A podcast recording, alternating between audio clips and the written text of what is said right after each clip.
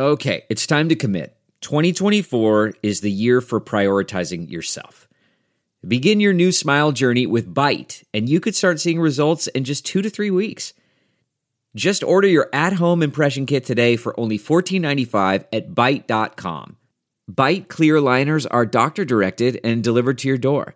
Treatment costs thousands less than braces, plus, they offer financing options, accept eligible insurance, and you could pay with your HSA, FSA. Get 80% off your impression kit when you use code WONDERY at Byte.com. That's B-Y-T-E dot com. Start your confidence journey today with Byte. Hey everyone, some light housekeeping before we start. First of all, thanks everyone for taking the time to write us your feedback on our experimental episode on Luckin Coffee. We're glad you liked it, and you'll notice that we structured today's episode a bit differently based on your reactions. Secondly, we're still looking for more reviews on Apple iTunes. Send us a screenshot of your mm-hmm. review, and yes, past ones count as well, and we will gift you a free three month subscription to our Extra Buzz newsletter. Just email us at rui at techbuzzchina.com. Third, don't forget to check out our upcoming events. For investors, we have a webinar series that invites leading industry experts from China Tech and beyond to answer your burning questions about what things look like at the ground level. Topics we've covered so far include COVID 19 impacts to luxury e commerce and live streaming. Is there anything else you're dying to know more about? Send us your suggestions. We're also holding virtual happy hours with the community every few weeks. These are free to attend and very interactive. We generally invite a speaker to present a topic, do some Q&A, and then you get to mingle and meet other tech buzzers in smaller breakout rooms for deeper discussion. We did one on how Chinese apps coped with COVID 19 recently. That was well attended. And our next one is titled From Fang to BAT, where we invited a product manager who went from one of the big tech co's in Silicon Valley to PMing in a China big tech co. He'll share his perspectives and personal experiences on Thursday, May 7th, 6 to 7 p.m. PST. If you couldn't remember that, don't worry. The best way to stay up to date with everything we're doing is to subscribe to our mailing list at techbuzzchina.com. You'll also find our comprehensive event calendar there under techbuzzchina.com slash events. And finally, do help out the SupChina Podcast Network if you can by taking a few minutes to fill out their brief listener survey, the link to which is in the show description. Your responses are greatly appreciated. The president's key economic team goes to China. Uh, after a whole night thinking, I say I still want to do it. Hi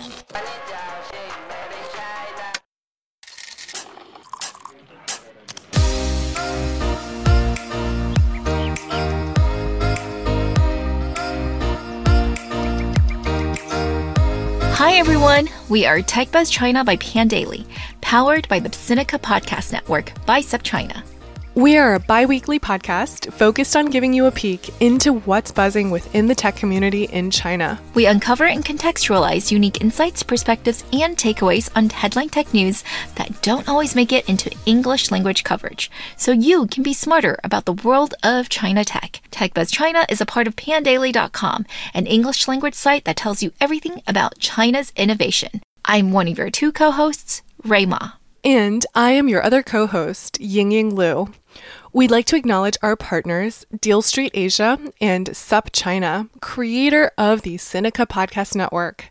In addition to TechBuzz, you can also find Sinica, which covers current affairs, and the Caixin Sinica business brief from China's leading business magazine. Again, if you want more China tech in your inbox, sign up for our new Extra Buzz newsletter at techbuzzchina.com for just $2 a month. Email us if you're a student or want a group discount. Finally, as always, if you enjoyed listening to our podcast, please leave us a review on iTunes or whatever other platform you use. We'll gift you three months of extra buzz if you do. Send us a screenshot to rui at techbuzzchina.com.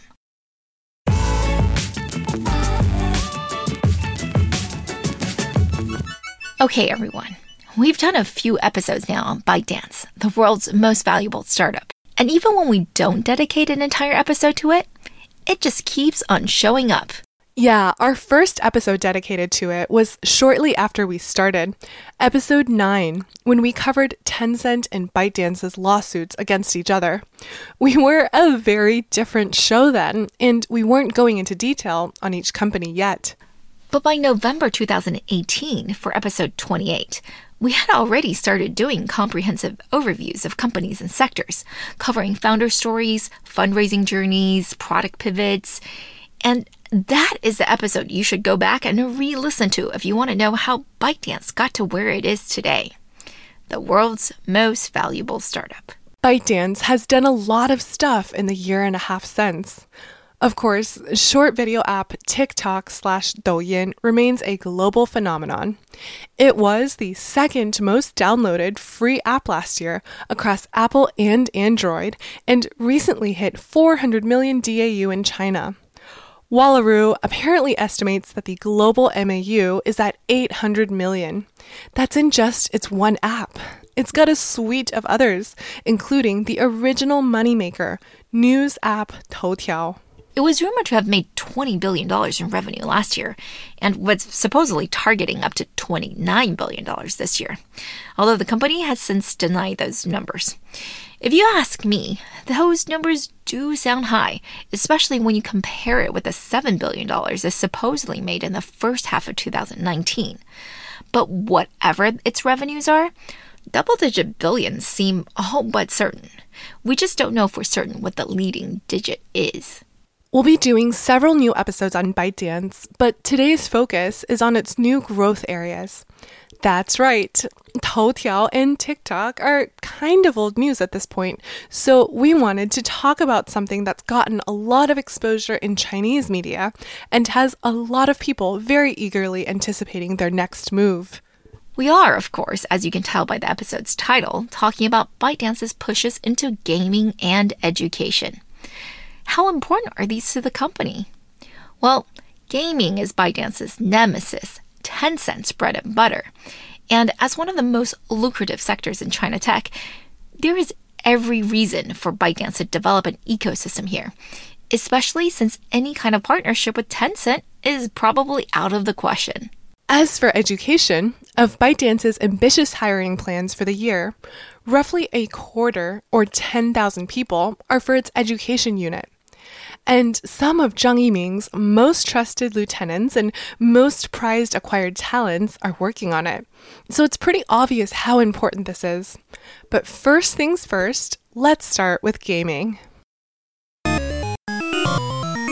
Experiments in education. Let's take the time to level set a bit here because everyone knows gaming is big, but for the folks who don't play games, fewer and fewer of you I know, just how big the numbers are is always a surprise.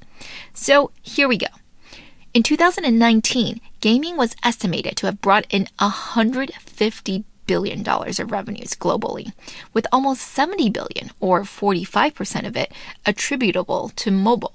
Per gaming analytics firm Newzoo, the US and China are pretty much head to head, in part because of a slowdown in China last year due to harsher regulations and gaming approvals.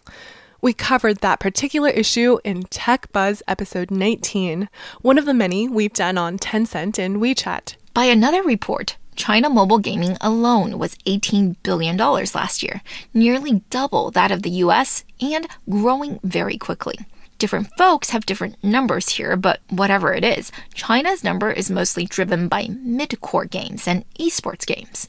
The top 10 games in China in 2019 by revenue were five role playing games, four of them turn based and one action, two racing games, and then one each in the strategy, MOBA, and Battle Royale categories. MOBA, of course, stands for Multiplayer Online Battle Arena. Right. If you're like me and hadn't heard of these terms before, mid core means games that aren't quite hardcore. That is, they don't take up a ton of time, but they are still challenging, require skill, and put you in a competitive environment where you're trying to outrank other players. And esports, well, Esports games are games that have a professional competition element to it, like League of Legends or Fortnite. These are names you've probably heard of. If it's not obvious to you by now from the headlines, the growth and thus the money is in skill based multiplayer games that have an esports angle. This is especially true in China, where ad supported hyper casual games haven't been as strong as they've been elsewhere in the world. And anyway, even casual game makers like King, creators of Candy Crush, have been moving into mid core games. That's just where the money is at. And when you couple that with esports, well, that's when the game generates new content and monetization opportunities from within itself. It's also how Tencent's portfolio of games is now. Take League of Legends. A decade old, it still made $1.5 billion last year and its mobile MOBA Honor of Kings, well, that was another cool $1.6 billion for Tencent last year, and that could easily be a decade long run, too. That's not including Tencent's Battle Royale hit PUBG or Game for Peace in China, which also was something like $1.5 billion last year. And all of these have esports associated with them, of course. LOL has thrived for a whole decade who knows how long more it can go? We're still at the beginning stage of these things and have no idea how they'll evolve with time. But what's super obvious is that these are highly lucrative assets to create and own. So, of course, ByteDance wants in on the action. ByteDance seriously got into gaming in 2018. Some reports have it written as earlier, but it seems that they're mixing up the acquisition of a calendaring app in 2015 that most of the early activity has taken place under for the actual gaming initiatives themselves. As far as we can tell, the company stopped updating this silly time management app, brought in a new head, and started working on games in earnest in 2018. Last fall, it published a casual music game called 音乐球球 and an auto chess ripoff under the Art of War series that soared to the top of the app stores. Well, actually, the music game began as a mini game within Douyin in February of 2019, available to Android users, and quickly became all the rage. The standalone app, released in the fall, has done exceedingly well, as has the auto chess ripoff. All right, nerdy aside here. If you don't know what auto chess is, or auto battlers, as people have taken to calling it, you should Google that as it's been named by many people to be the best new genre since battle royales and is really new, like 2019 new. It's also got Chinese roots, as it was created by Chinese developer Drodo Studios, who claimed that it was inspired by Ma Mahjong. So there are two different things going on here, if it's not obvious. One is this music game, which is hyper casual, and from the videos I saw, looks like you're just this ball jumping from building to building in tempo to popular songs and Douyin Shenqu, or music that's been popularized in Douyin. Not that different from WeChat's jumping game, Tiao Yi Tiao, that was mega viral in 2018. Actually, it feels like Douyin is drawing from the exact same playbook. It's not totally consistent across all reports, but it seems that the music game was developed in house by that revamped calendar app group that we referred to earlier, and then published on Douyin. Of course, this required Douyin to put in the infrastructure inside of the game to support mini games, just like how WeChat had to put in a games section and also decide on the monetization schemes as well. Yep, the best way to launch the new functionality, which is really a new ecosystem, is to create a viral game yourself, demonstrate success, which is hopefully easy since you're going to be the only game available to 400 million DAU, and then get others to sign on board. Well, so far they have. A main reason is that WeChat's ecosystem is already pretty crowded at over 2,000 minigames. And it's just always much easier to be one of the first on a new platform, especially a large one like Douyin. Not just Douyin. Toutiao also supports minigames. And if you are one of those developers to sign a sort of first launch agreement on Douyin, you can get up to 70% of the advertising proceeds, which is really good given that WeChat began by charging 70%. In general, on Douyin, you're probably looking at taking home 60%, unless you make a lot, in which case it goes down to 50%. This is, on the whole, a bit better than what you can get in the WeChat ecosystem currently. Are minigames big moneymakers? On the order of a League of Legends? No. Definitely not individually, although as a category, of course, it might become substantial. So, why is ByteDance going after them? Simple. Douyin and Toutiao are entertainment information apps, and mini games are a necessary part of a healthy entertainment ecosystem. We see with WeChat that at least 40% of its MAU also plays mini games. It's a great way to keep your users engaged, and it's another type of lightweight content that fits into the overall ByteDance user behavior that they've cultivated. It also increases interactivity, which ByteDance has been ramping up on, but is still weaker than WeChat on, of course.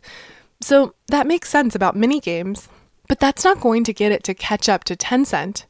Casual games are usually short lived in their popularity.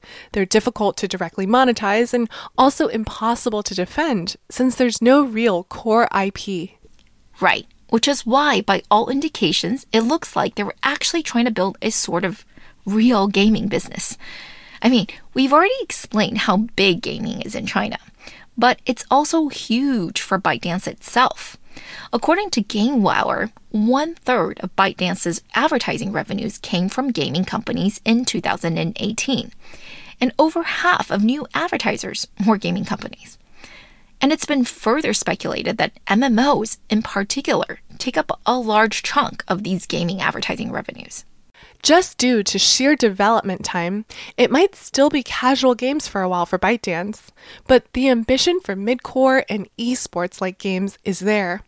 And the company is doing that through both quick hiring and acquisitions. On the acquisitions front, Last March, ByteDance sank its teeth into Shanghai's Mokun studio, as well as some folks in Hangzhou from NetEase.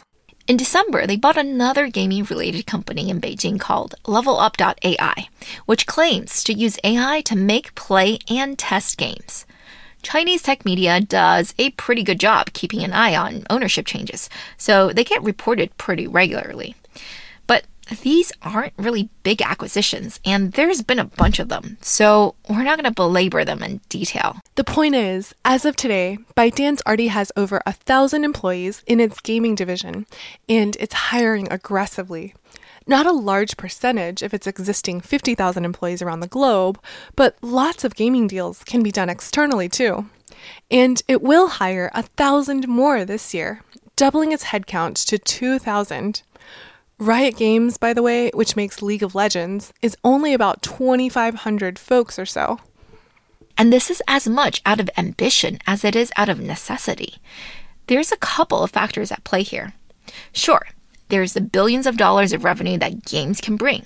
But there's also the simple fact that Tencent, which owns a large share of the market, does not want ByteDance to profit at all from its IP. In case you missed it, last spring, Tencent sued ByteDance's Xigua Video for having unauthorized live streaming of its Honor of Kings. And gaming videos, even casual gaming, but definitely esports generated video, is a big business. You probably remember that we did a whole episode on this on esports live streaming on TechBuzz before, where we covered the two public companies in this space, Huya and Douyu, and their competitors. That was episode 43. You do not want to give up control to this very important and growing category of content to Tencent. I mean, you can say what you want about Tencent's other strategies, but in gaming, it absolutely dominates. Sure, in China, you still have NetEase, but Tencent has global clout, and Tencent hates you. So you've really got to forge your own path here. So far, ByteDance has done all right. Aside from the two notable titles we mentioned earlier, apparently it also had a top selling free to play mobile game in Japan last month. And I'm sure that's just the beginning. With its resources and traffic, I can't imagine that it doesn't find some level of success. Some level of success is pretty much guaranteed, I agree. The real question is this Oasis project, which is its code name apparently, is it a serious threat to Tencent? Not now, of course, but what about in five years? Personally, I'm cautiously optimistic. It does seem really tough since Tencent is as formidable a competitor as you get. But gaming, it's so dynamic. What do you think?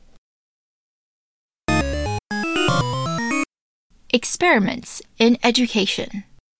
Like gaming, education is subject to heavy regulation by the government. But unlike gaming, the government is genuinely interested in growing domestic competencies in this space. Unlike gaming, where it seems to be often conflicted about how much it wants to encourage the population to play without end. But, like gaming, online education has gotten a huge boost from the epidemic, and it is also one of the main new areas of focus for ByteDance. If we're going by headcount, ByteDance is looking to hire more than 10,000 additional employees for this business unit, way more than planned for gaming.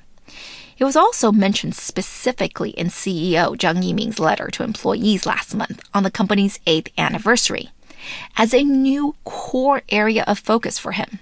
And if that doesn't make you think ByteDance is taking this business seriously, former head of Toutiao, Chen Lin, one of the most respected people in the firm, has been named to be in charge. Well, technically, Chen Lin is in charge of all innovative new businesses, including education, but education is the only sector on which he's written some public thoughts. So, presumably, it is very important to him. On a personal level, he said that both his mother and uncle were teachers, and his own fate was changed by education. So there is a lot of intrinsic motivation there. We've done an episode already on the Chinese K 12 tutoring sector. That was episode 61, which sounds like it's not that big, but is actually $64 billion, with the online component expecting to go to $53 billion in just three years. Those were all stats from before the epidemic, by the way. So who knows what expectations are now? Likely even higher. Which might be the reason why ByteDance has also primarily focused on this segment, at least thus far. I mean, it's also not that hard to come up with content or find teachers to teach K 12, so there's that. But they've launched at least five products in this space, with the earlier ones more focused on English learning. One of the first was GoGoKid, launched in May 2018. It is basically the same as VIP Kids' flagship product, which is one on one private English tutoring with Chinese kids. There's no doubt that there is a market here. But if you remember from our episode 47 on VIP Kid, marketing costs for such products are astronomical, and you really only have those few years early in a child's school years when they aren't overburdened by unending tests. That's the only time you have a chance for them to spend time learning English this way. So, it's been so far an unprofitable model. While most of China EdTech has become pretty bearish on the one on one model, maybe ByteDance has a chance because with so much traffic, it's got to be able to reduce marketing costs greatly for its subsidiaries. That's how optimists see it anyway. But the one on one real teacher model also requires hiring and retaining good talent, and that is not an easy thing to do. And so far, at least, its teachers aren't very happy. Glassdoor has a ton of complaints. And while we don't exactly know how it's doing, it's safe to say it's definitely not been a blockbuster. Lackluster, more like. GoGo Kid has been plagued by rumors of large scale job cuts, although for now it survives. But GoGo Kid isn't the only copycat education product that ByteDance has launched. It's also launched Dali Xuetang, which is the dual teacher classroom teaching model that others like GSX and Youdao use. And some people put this self learning app, 好好学习, as a ByteDance education app too. Although I think that's really just primarily an audio content app, not edtech as I would define it.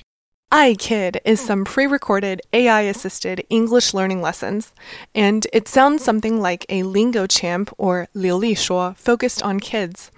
That's a publicly listed company, ticker LAIX, on the NYSE, so we can see that it's not yet profitable. Again, SG&A is almost as much as revenues.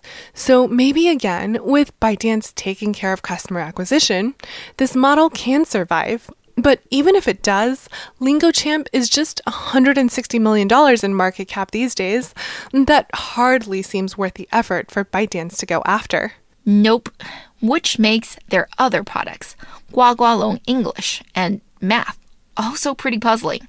I'm not sure actually it's that fundamentally different from iKid, as it also touts native English speaker lessons for the English learning portion and then WeChat groups with Chinese teachers for after class help. I totally agree that none of these things seem particularly original, which is why I think both Zhang Yiming and Chen Lin have been emphasizing that while they want to do something big in this sector, it might take some time. Meanwhile, I guess they are just copying. Well, there was one announced, but as of yet unreleased project that seems like it could be something wholly original.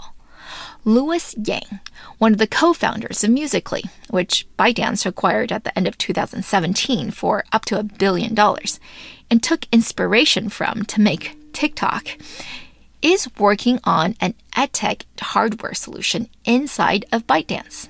That was confirmed last fall. The team working on it is the old Smartisan team that ByteDance also acquired. You know, the failed smartphone maker that we've referenced a few times. Anyway, the product was supposed to be released early this year, but I imagine the epidemic delayed things by a lot. It's supposed to be something like a 24 hour AI study coach or study buddy in hardware form. It's a little redundant to say 24 hour AI, don't you think? Is there AI that's not 24 hours? Anyway, at least Louis Yang, who's a nice guy, by the way, is staying with his mission. Musical.ly, if everyone remembers, the predecessor of TikTok, was meant to be an education app that's right. It was originally called Cicada and meant to be for short form education videos because Louis was a huge fan of online education, but appalled at their low completion rates. It only became Musical.ly when it was clear that three minute education videos were never going to take off. Not then, anyway. Louis can rest happy now, though, that in its new life, Musical.ly inspired Douyin has a ton of education content.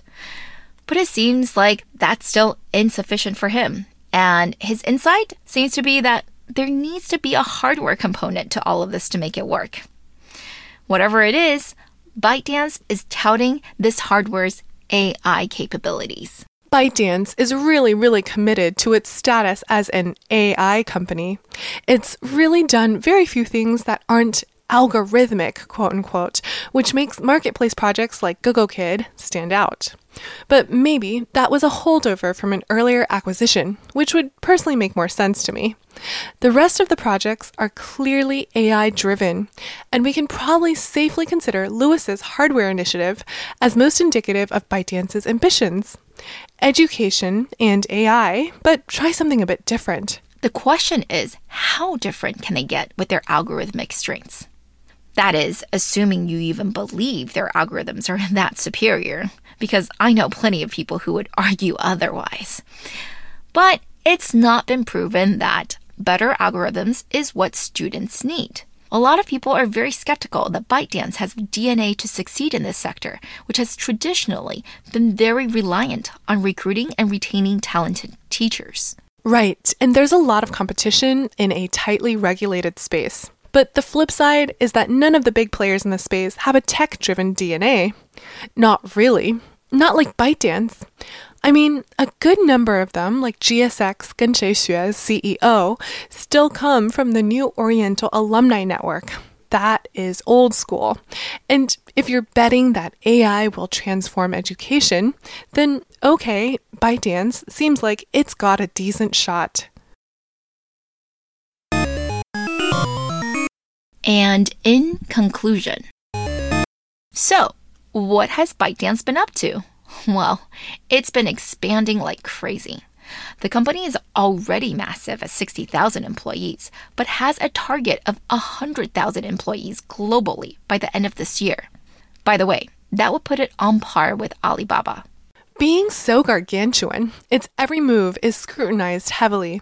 And in the past few years, Chinese company ownership changes have become a lot more transparent, meaning that it's pretty hard to hide acquisitions and investments, so we can get a good sense of how it's been growing. And two of its biggest new growth areas are gaming and education. In gaming, it's both creating a casual minigame ecosystem within its apps, as well as trying to get more complex IP creation going. The former has been public news since last year, and the latter is obvious if you look at their job ads and acquisition strategy. And ByteDance has to do this because of its antagonistic relationship with Tencent, the biggest gaming company in the world, and definitely the leader in China. The move into education is also quite natural, since it's also one of the most lucrative sectors in China. But the competitive landscape there is completely different. The competitors generally have offline roots and no or low tech DNA. Yes, they're also all exploring AI as a core growth strategy, but I can't imagine ByteDance doesn't have an advantage in this area. The big question is how much of ed tech is tech and how much of it is actually education? So, different pros and cons for each area of ByteDance. And even though I think education might be the easier opportunity, I'm actually more bullish on ByteDance and gaming. That's because gaming is constantly evolving, and there is no fixed output that you expect from a gaming experience different people find different things fun. And technology and data and design really do drive the core innovations in gaming.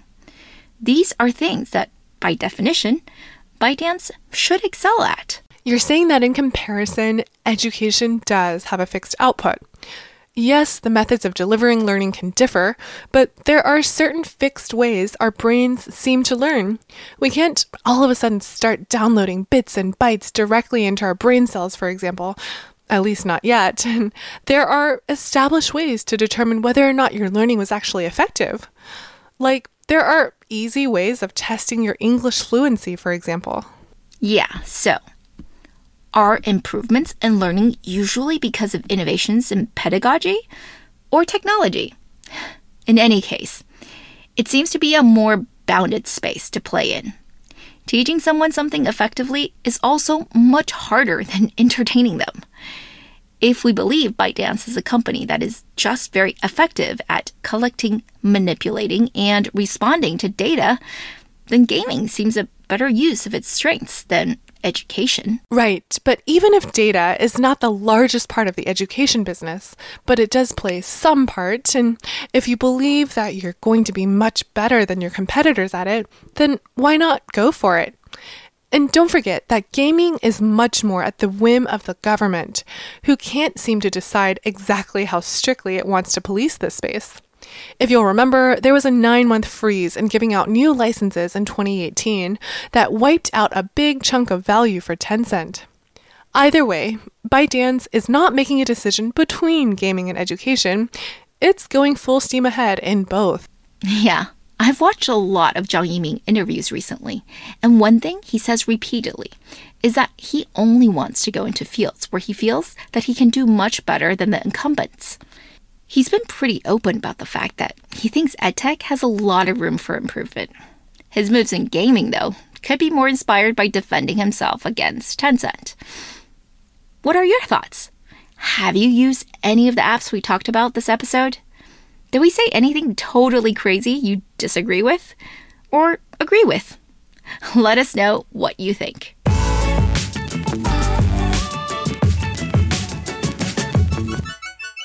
Okay, that's all for this week, folks. Thanks for listening, and don't forget to write us that review for your free Extra Buzz subscription. Have any questions? Email us.